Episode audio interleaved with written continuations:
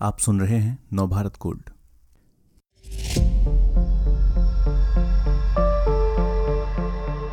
साल उन्नीस सौ बयानवे। आतंकियों ने एक फ़्लाइट को हाईजैक कर लिया और फिर उसे बचाने के लिए कई आतंकियों को रिहा करना पड़ा। कश्मीर में हालात काफ़ी खराब हो गए। इतने कि नागालैंड और मणिपुर में तैनात सेना के माउंटेन डिवीज़न को वहाँ से हटाकर कश्मीर भेजा गया। उन्नीस सौ चौरानवे में मणिपुर में सेना ऑपरेशन हिफाजत लॉन्च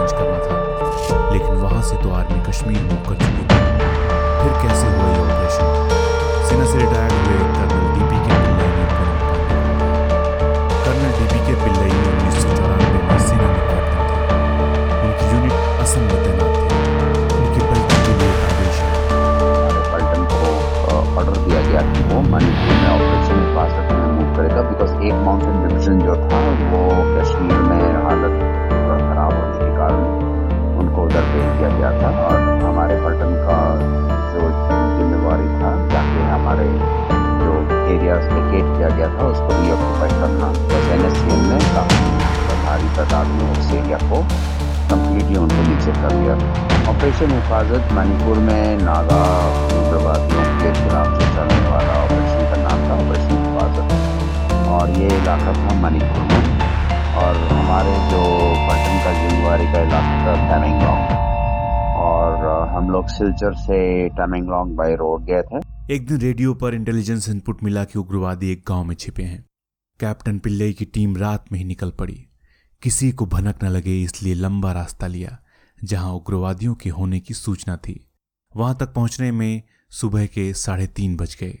वहाँ पे इनका नेटवर्क काफ़ी तगड़ा होता है तो हम लोग थोड़ा सा डिफरेंट रूट लेके मैं नदी के एकदम पहले नदी मैं रोड जो है प्रॉपर ट्रैक नहीं लिया जो लेते हैं। मैं थोड़ा लंबा सर्किट रूट लेके एक दूसरे एक्सेस से वहाँ पे पहुँचा और उस गाँव को हमने स्टॉप्स लगाया जहाँ जितने हमारे मैप में हम पढ़ के देख सके थे कि कच्चा रास्ता जहाँ जहाँ से निकल रहा है, हमने बाहर से गाँव को घेरा डाल दिया।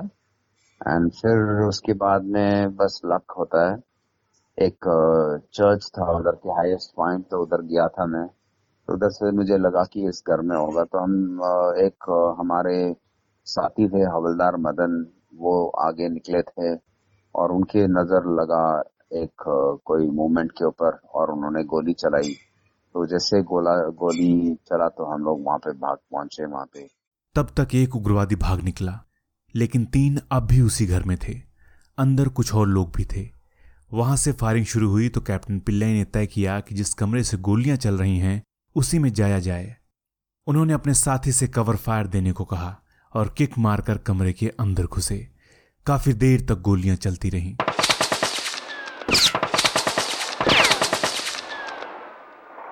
मुठभेड़ काफ़ी एक घंटे तक चला। उसके बाद में जब मेरे मेरे छाती में चार गोली लग गए थे, मेरे पैर में एक ग्रेनेड फट गया था और कंधे पे एक राइफल से चोट लगा था, इनके राइफल से। और वैसे मैंने खबर कर दिया था यूनिट में रेडियो पे कि हमारा एनकाउंटर शुरू हो गया। वैसे भी पहाड़ों में जब गोलीबारी चलता है तो दूर दूर तक पता चल जाता है। और उनको भी तैनात हो गए और हेलीकॉप्टर का उन्होंने बंदोबस्त किया था मेरे कमांडिंग ऑफिसर ने। बुरी तरह घायल होने के बाद भी कैप्टन पिल्लई अपने मिशन को अधूरा नहीं छोड़ना चाहते थे। उन्होंने कहा कि अगर उग्रवादी सरेंडर नहीं करेंगे तो मैं रॉकेट लॉन्चर से घर को उड़ा दूँगा।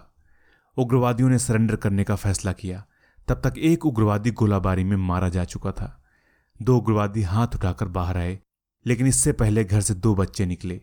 एक करीब दस साल का लड़का और एक पंद्रह साल की लड़की, साथ ही कुछ और सिविलियंस। दोनों बच्चे भी घायल थे। कैप्टन पिल्लई ने उनको देखा तो एक ऐसा फैसला लिया, जिससे उनकी खुद की जान खतरे में पड़ गई।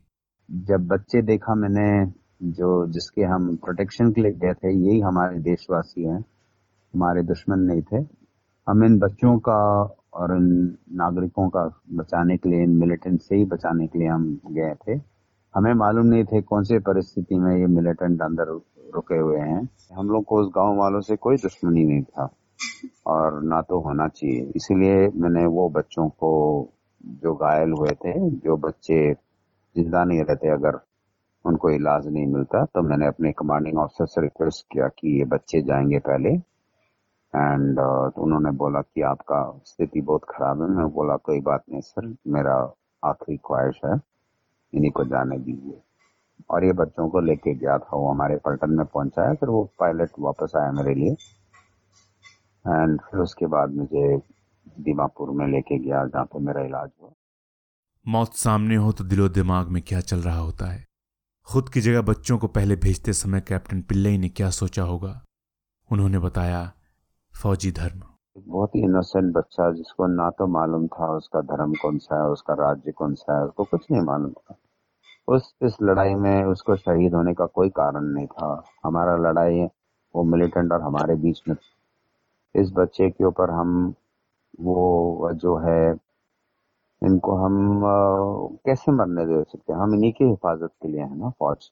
हमारा देश का जो है, फ़र्ज़ बन रहा है कि ये मिलिटेंट से इनसे बचाना है। अगर फौज के कारण ही ये लोग मर जाए तो फिर फ़ायदा क्या है हमारा? तो हमारा फ़र्ज़ नहीं निभाएँगे हम।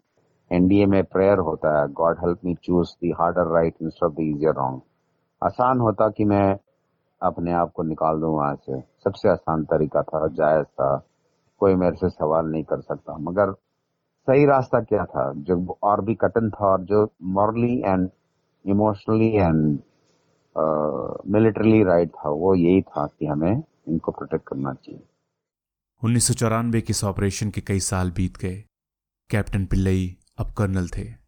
उन्हें फिर नेशनल सिक्योरिटी काउंसिल ज्वाइन करनी थी। 2010 में उनके पास एक फ़ोन आया। इस कॉल की तो शायद उन्हें उम्मीद भी न थी। एक पेट्रोल ब्रिगेडियर जॉर्ज जो लेटर मेजर बने थे। वो, उनको मालूम था मेरे कहानी के बारे में और वो पेट्रोल भेजा था उस गाँव में तो उन्होंने, गाँव वालों से जब उनका मुलाकात हुआ तो उन्होंने बताया, वो सोचे, बताया कि हाँ एक कैप्टन साहब थे जो इधर शहीद हुए थे। कहते नहीं, आपसे हमारा कमांडर साहब मिलना चाहते हैं तो आप नीचे आइए। तो वो नीचे गया, कहता है, आप जरा बात करेंगे उनके बूथ से? तो मेरे से बात कराया उन्होंने। तो गाँव वाले जब सुना कि मैं ज़िंदा हूँ और मरा नहीं था तो उन्होंने बोला, तुरंत वापस आना चाहिए। तो मैं 2010 के 8 तारीख मार्च को मैं वापस गया वहाँ पे और वो सब लोग वहाँ पे बहुत ही सुंदर एक रियूनियन सा हुआ, जहाँ पे मैं वो बच्चों से मिला। वो लड़की जो है आज एक उस समय माँ बन गई थी और तीन बच्चों की माँ और लड़का कॉलेज में पढ़ रहा था और जो, जिस घर में लड़ाई हुआ था, उस घर में मैं गया। उनके जो घर के रहने वाले थे, वो सब मिले, मेरे से गले मिले प्यार से। जैसे एक बच्चे को वो लोग स्वीकार करते हैं, वापस बुलाते हैं, जैसे उन्होंने प्यार, मोहब्बत दिया। उस गाँव और वहाँ के लोगों से कर्नल पिल्लई का नाता जुड़ गया। एक फौजी को अपना मानकर गाँव वालों ने उन्हें सौ एकड़ ज़मीन गिफ्ट करनी चाहिए। कर्नल पिल्लई ने मना कर दिया। जानते हैं उन्होंने क्या कहा? उन्होंने कहा कि एक फौजी को ज़मीन नहीं, बस आपके दिलों में जगह चाहिए, थोड़ी सी। अभी आपने सुना हमारा स्पेशल पॉडकास्ट सीने पर गोलियाँ खाकर भी खड़े रहे कैप्टन संघर्ष के मोर्चे से इस तरह की शौर्य गाथा सुनने के लिए विश्व की सर्वश्रेष्ठ Hindi infotainment service Nav Bharat gold पर लॉग कीजिए। गोल्ड के पॉडकास्ट का खजाना मिलेगा नव भारत गोल्ड डॉट कॉम पर।